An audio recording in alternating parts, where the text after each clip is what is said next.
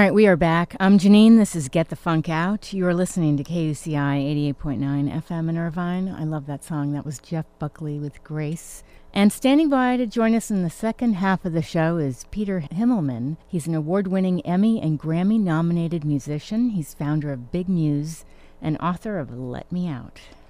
Good morning, Peter. Hello. Hello. Thanks for calling in. I have to tell you, my name of my show is Get the Funk Out, and I thought I want to have him on because a lot of the things you talk about in the book unlock your creative mind, bring your ideas to life. I felt like, oh, this is perfect. So, how are you this morning?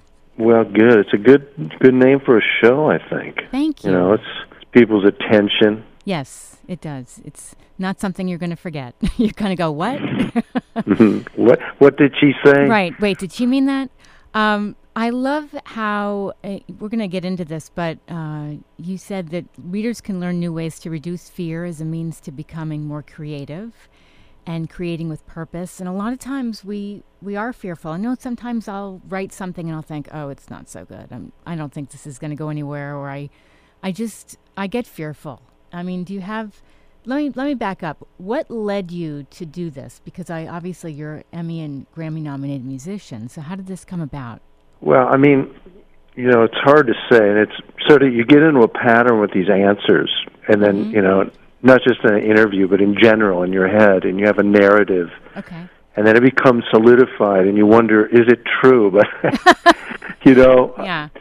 I think that what what sort of happened in the music business, and for those you know maybe your listeners don't exactly know, um, it became enormously disrupted. I mean, it, the the way that people would purchase music, the way that they would, even the way people listen to music now is so different. If you ask a normal, you know, anybody, a friend, when is the last time you sat and listened to an entire album of any delivery system? I don't mean just vinyl. Yes. When did you sit and listen to an album as you would a movie? When's the last time you did that? And and typically the answers are even among musicians, it's been months. Yeah. I can't remember the last time. So, you know, the the way that the saddle was once a very basic part of the way we use transportation. You know, it's now they still have saddles, but they're not around. It's not generating anywhere the kind of commerce or attention that they once did. And I felt that was exactly the same way with my music. You know, any music that anyone wants is available for free at any moment. Any song you could possibly imagine, you could basically call, you know call up on YouTube or Spotify. Right. So I had, you know, about three kids within the course of about three or four years going into private schools and Whoa. colleges, and no one prepares you for that. And uh, I suppose if they did, you, no one would have children. I suppose, Right. but um, you know, so I needed to find a new way to work with the skills that I developed. So you felt like there was something else you needed to do, obviously, because this wasn't working for you. Yeah, I mean there were a lot of factors. One of the factors also is that um I suppose as I became older and as I mentioned I'm a father and hmm um the needs that I had were different as a young person, you know, you want to get up on stage and aggrandize yourself and it was important, you know, rock and roll and hmm and then I found myself in, in many positions of mentorship, not only to my own kids, but to other young people and people around me. And it became something that was really enjoyable, helping other people, you know, bring their ideas to life. Um, so it kind of connected with a passion of mine. Well, the whole idea of Big Muse, could you talk about that? Because is that all the mentoring and things like that with music? Yeah, and I was actually referring to things that I just did uh, on a sort of a non-professional pro bono level, which I Mhm. still do all the time. Um, and thinking about a new way to use the skills that I had and sort of to think about, well, what were they? For many years, I did uh, composing for film and television shows like Bones and Judging Amy, where you had to come up with a lot of ideas really fast. It was a fast-moving train. And I thought to myself, well, what are the what are the ways that I can it's not like I'm eliminating fear, as you mentioned just earlier. You have you're fearful of this and that, and anxious, and so am I. It's not like you become a fear-free person. Right. I don't think they exist, and I don't. I certainly don't think creative people are fear-free.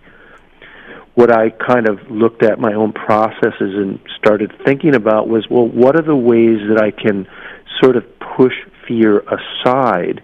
in order to accomplish something. In the in the case of the score and music, you know, sometimes it was 40 minutes of original music fully produced within 2 or 3 days. It almost doesn't Whoa. make sense mathematically yeah. to be able to do that. Um, and and I think the Big Muse, which is a company that I started, which now goes and helps people at different companies from Gap and Adobe and 3M and schools like Wharton and Ross and the Kellogg School of Business. I sort of bring the skills that I learn and some of the techniques and tricks to help people push their own fear aside and without becoming too verbose here on the phone. Mm-hmm. My kind of axiom is is that once you push your fear aside, you're never going to eliminate it permanently, as I've said. You you immediately become more creative, and then the discussion becomes, well, what does creativity mean in the first place? Because we use the word so often, and I so often hear it sort of used in a way that's too myopic. It's too. It has to do with performing and poetry and dance, but it, I don't really think the essence of what creativity uh, is is is really discussed much. Right. You know, I try to tell uh, my daughters it's great to get out there and do things that scare you at a young age, like whether it's public speaking or something, because you get over that sooner than later. Yeah, I mean, the one of the things that I talk about a lot in the book, and certainly talk about in my own life, is that we're our, our fear is a, is a natural and helpful part. It's a life saving. It's life preserving. Mm-hmm. It's something innate within us. It, you know, you could say that it lives in the amygdala. It's always on the lookout for threats. And I've named this little fearful voice Marv. Oh, I was going to ask is, you about that. yeah, Marv, in my imagination, isn't this horrible creature with fangs and talons. He's just a little milk toasty guy in our heads who is an acronym. MARV is the acronym for Majorly Afraid of Revealing Vulnerability. Mm-hmm. And when Marv sees, you know, a rabid puma coming after us, Marv is there to literally save our life. The amygdala will, you know, sort of work to get our body adrenalized and we can flee. But the problem is, is that Marv intuits people criticizing our work the same way that he intuits the, the mortal threat of, say, this rabid puma. Yes. And the way that it works in our heads is if we are fearful of doing something, Marv is saying, Yeah, yeah, you're afraid. You know, Peter, let's say I'm afraid to make this call, you mm-hmm. know, right. today. And, you know, in some ways, I wanted to be good. I was worried maybe I'll sound like an idiot. and Marv is saying, "Okay, Peter, you're going to get on that show mm-hmm. uh, with Janine, and you're going to sound like an idiot. You could, you could, you could fail." And I'm like, you know, yeah. you could. It's possible. And if you fail, failure engenders shame. Mm-hmm. And then I'm listening. and I'm kind of lured into what Marv is saying. And, and Peter, shame in, always induces ab- abandonment. That's what happens to shameful people. And here's where the connection between people not liking your work connects with this rabid puma. Mm-hmm. If you're abandoned because of your shame, which resulted from your failure, you will die. And I think that at the core of all our fears about reinventing ourselves, or even having a very frank and honest conversation, is this sense that we will die because as young children, mm-hmm. pre-verbal infants, we literally would die with abandonment. Right. And we never lose that. We never lose that sense. Now, the only way that you counter it is to do something somewhat counterintuitive. You simply take the first steps towards whatever that fearful goal is. You don't wait for the fear to abate. It never will unless you take action on it. Yes. So as soon as I called you and heard your voice, which is very calm and soothing, Thank you. Marv is now sitting next to me, going, "Yeah, Peter, you got it. I'm gonna have a, I'm gonna, I'm gonna have some uh, Irish breakfast tea with cream, and I'm gonna read the New York Times and Right. just go for it. You got this. And then he becomes your ally. Right. No, you're absolutely right. I love that. I have another question. Uh, what is an elephant rope, and how is this related to my creativity? Well, it's funny. I just was talking to a friend of mine about this. You know, I I don't remember where I heard this. I was in San Antonio, I think, and I heard this idea that in India, when they want to train, I checked this out with somebody from Mumbai, and he said, "Yeah, this is pretty much how they do it. When they want to train a a young uh, elephant to sort of stay in place, they chain it to a tree or a post. They take it and put that chain around this young elephant's ankle. Awesome. I guess elephants have some sort of ankle Okay. around their foot, and they can't get loose. It's a chain. They don't have the strength, and it goes on for a couple months or a year or so. And then when they get to be adults, they don't need a chain any longer. They simply need a thin piece of rope mm-hmm. symbolizing the chain. And and for me that idea was very resonant. What are the things in our life that we experience as children or young people? The small things that we intuited as huge things mm-hmm. that can really stymie our development as adults. It's funny. I have to interrupt for one second. I'm thinking about toxic people that hold you back or criticize you, and you, even if it's as a young child, you've been bullied or whatever, or it's a person, you can take that with you for a long time. Hey, I think you can take that with you for if it's not interrupted, if it isn't examined or had a light, you know, shined on it, mm-hmm. it can last for 40 years. Oh yes. You know, I was just telling this, you know, it's a story from the book. I have some an- anecdotes in there. I was a kid, like 12 years old, and I was going into junior high, and you know, I wasn't an athlete. I was trying to get into a mu- be a musician because that's what I thought I could do. Mm-hmm. And all of a sudden, we started playing a concert in our garage, and all these people from other neighborhoods could hear the music. They started coming, and these group of girls who were really attractive, you know, started coming. I thought I was going to be the hero, and and I came up to him after having sprayed right guard in my armpits to the beat of Jimi Hendrix Crosstown Traffic, which I thought was hilarious. and I come up to these young girls, and I, you know, and I thought it was going to be easy street, and one of them looks at me and says, "Himmelman, you're not mature enough for seventh grade." Oh, And like crushing. it's a small and funny thing, but I have to tell you that affected me in such a deep way for so long. of course.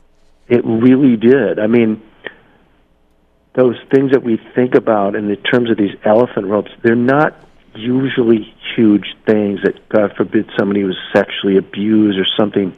That's a whole different category. And those things are well known to us. Mm-hmm. These are things that sort of stay under the radar. And they hold us back. We don't even know that they're at work. Well, they are, you know, subconsciously, they are. You're right. Now, it's so interesting. When you were writing this book, did you have these aha moments, like, you know, all these epiphanies as you were writing this book? Mm-hmm. Did you ask, did I have those? Yes.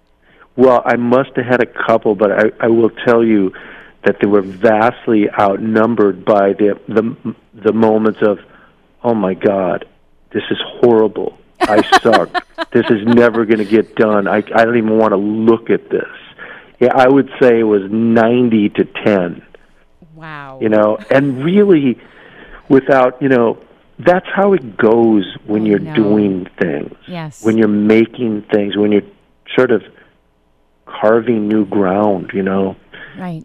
you have to become inured to the pain of it.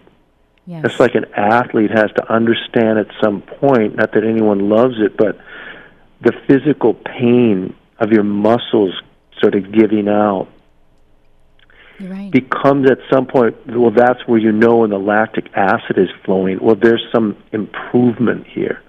I'm going through something. You have to sort of be mindful at, at, on some level to say, hey, this pain is actually what's propelling me through this process. Yeah. Whatever kind of creative endeavor you do, you're writing a song, you're writing a book, you're writing a script, you're acting, you're very vulnerable. And you have to Yes, if you're doing it well. Yes. And sometimes, you know, when uh, getting back to this idea of creativity, and I'm I'm kind of always helping people unlearn what they think they know about it. So like, you know, I'm an artist, quote in quotes, and I have a little goatee and I have a hat. Mm-hmm. And you know, so I must be the creative guy, and the actuary or the insurance person or the mail carrier. Clearly, they're not creative because look at their job titles. But in fact, this is what I, you know, just going off what you said about vulnerability. Yes. If you're doing it well, sometimes I'll be supremely uncreative. I'll just be going through the motions or writing in the furrows of something I've already created, mm-hmm. creating this kind of safety for myself without any vulnerability. But there's no depth there whatsoever. And in that sense, it's not creativity, it's simply repetition. Yes. I want to interject something because this is an interesting thought. When you're moving from you know, you're mulling over ideas. How do you get to actively doing? Well, I mean, let's say your goal is, and I, I always wanted to fly a plane. It's just something I wanted to do since I was a kid, and then it didn't work out. I, you know, I was basically afraid to do it because now that I have children and a wife, and what if I crash? Mm-hmm. And you know, and I also thought I'm not that good at math. I bet you need a lot of math skills. Turns out you don't. Um, I, I just am so afraid, but I really want to do it. So one thing I did, I took action, and I break down the actions for a goal that I want to do into parts that are so ridiculously small that they're almost laughable. One of the actions I did towards, you know, flying a plane was I simply approached my chair, which sits in front of my computer, with the intention of sitting down. It sounds like ridiculous. Yeah, well, I had this intentionality to sit, and then it was easy. It's a, anyone can sit in a chair, pretty much, you know, and sit in front of a computer. So I did that. Now, even that tiny piece puts me in a totally different world from mulling fearfully this idea. Mm-hmm. I had taken a tiny action and I sat in front of the computer and then I did another small action. I Googled fl- test flight times in Santa Monica, near where I live. Mm-hmm. And then I did another step. I wrote down the phone number and the time. And then I did another step. I had a conversation with someone on the phone. That's great. Yes. you know, like what Yeah. I'm uh, what I'm trying to illustrate here. This is, you know, it's a metaphor in a sense. Right. You break it down so that you can do the action. No matter how afraid you are, you can always take and reduce it to something that you can do in the moment. No, that's excellent advice. So, what are some common but unexpected roadblocks to creativity, and how do you help your readers overcome these obstacles? Well, I mean, one of the obstacles is not being able to envision something. Mm-hmm. You have this kind of fear filled, sort of muddled vision about something that you'd like to do. And it could be a conversation. I, I, I'm always talking about that, a difficult conversation. You have to call, you know, a relative from whom you've been estranged or something, and it's, it Mm. seems very frightening and very fraught Right. and it's you don't really have a sense of what well, what's a positive outcome look like. And what I advise people to do is take a very short time. All the things that I sort of advise are all really done in a in a short time. There's nothing that takes three weeks. Little pieces that take three minutes so that you can actually get them done. And write down, actually writing is a very important piece because it's taking this sort of nascent, you know, intellectual energy and, and bringing it into the world through having these words on a piece of paper. Okay. What is this? What does this vision look like in success? What What is the future vision? I call it, and write down all the details that you could possibly think of. What's the weather like? What are you wearing? You know, Mm-hmm. who are you with? What is your emotional, you know, state? And even if you find, well, that's not going to be true, uh, just write it anyway Yes. so that this becomes sort of a bulwark against this Marv character, this voice of fear's protestations. Yeah, it's like your your vision board. Mm-hmm. You know, I, I I'm a very visual person, so I can relate to that. Yeah, I mean, there's many ways to do it. I mean, the point is, you actually have to do something, you know, to arrest this sort of cycle of fear. And let me tell you, I've I I have the cycle of fear happening to me every day. It's not like I'm this fearless person or this anxious, anxiety-free person. It's nothing like that. It's just almost like takes one to know one. Mm-hmm. So it's something you have to work on daily. It is. I mean, like any kind of muscle, it really works best when you have a sort of practice with it. Mm-hmm. And and I also say that it, it needs to take place in every aspect of your life. The way that you interact with people, especially people that are close to you, has such an effect on reducing your fears. The idea that Marv is basically selling you this sense of abandonment, which leads to mortality. Mm-hmm. The closer your your close relationships are, the less ground this Marv idea has to stand on. Well, and I love Arianna Huffington's quote, by the way, on the cover of your book. There's deep wisdom here, along with very practical tools for translating our ideas into the real world.